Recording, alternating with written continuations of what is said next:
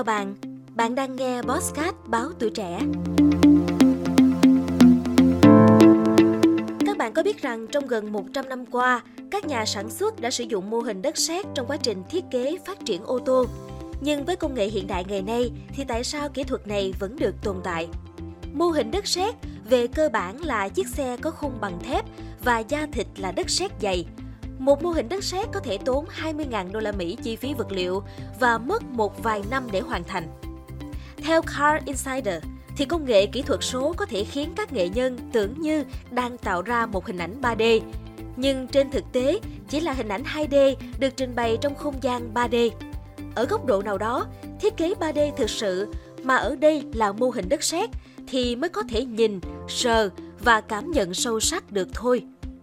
Các mô hình đất sét cũng có tính chân thực cao hơn. Một thiết kế đẹp trong thế giới kỹ thuật số có thể xấu xí, méo mó khi biến thành vật thực.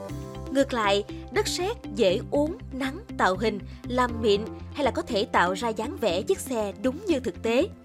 Đất sét cho phép các nhà thiết kế và kỹ sư thực hiện các thay đổi cần thiết một cách nhanh chóng, có khi chỉ là vài mm mà không cần nhiều bản vẽ và bản phát thảo chính xác.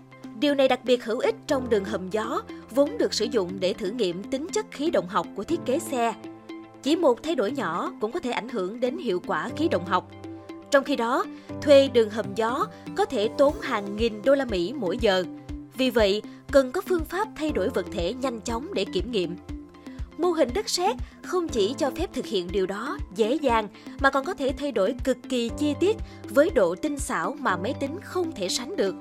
Cuối cùng, có được mô hình trong thực tế sẽ giúp hình dung chuẩn xác hơn chiếc xe sẽ như thế nào trong điều kiện ánh sáng tự nhiên.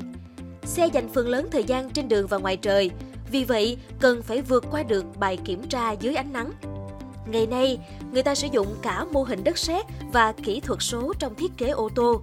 Có thể tốn tương đương một chiếc xe siêu sang hàng trăm nghìn đô la Mỹ để hoàn chỉnh và chỉnh sửa mô hình đất sét nhưng đó vẫn là một phần thiết yếu của quá trình thiết kế và có lẽ sẽ tồn tại trong nhiều năm nữa.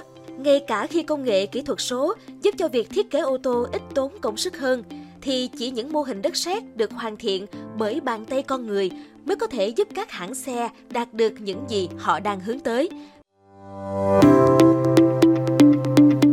Cảm ơn bạn đã lắng nghe Bosscat báo tuổi trẻ. Đừng quên theo dõi để tiếp tục đồng hành trong những tập phát sóng lần sau. Xin chào tạm biệt và hẹn gặp lại!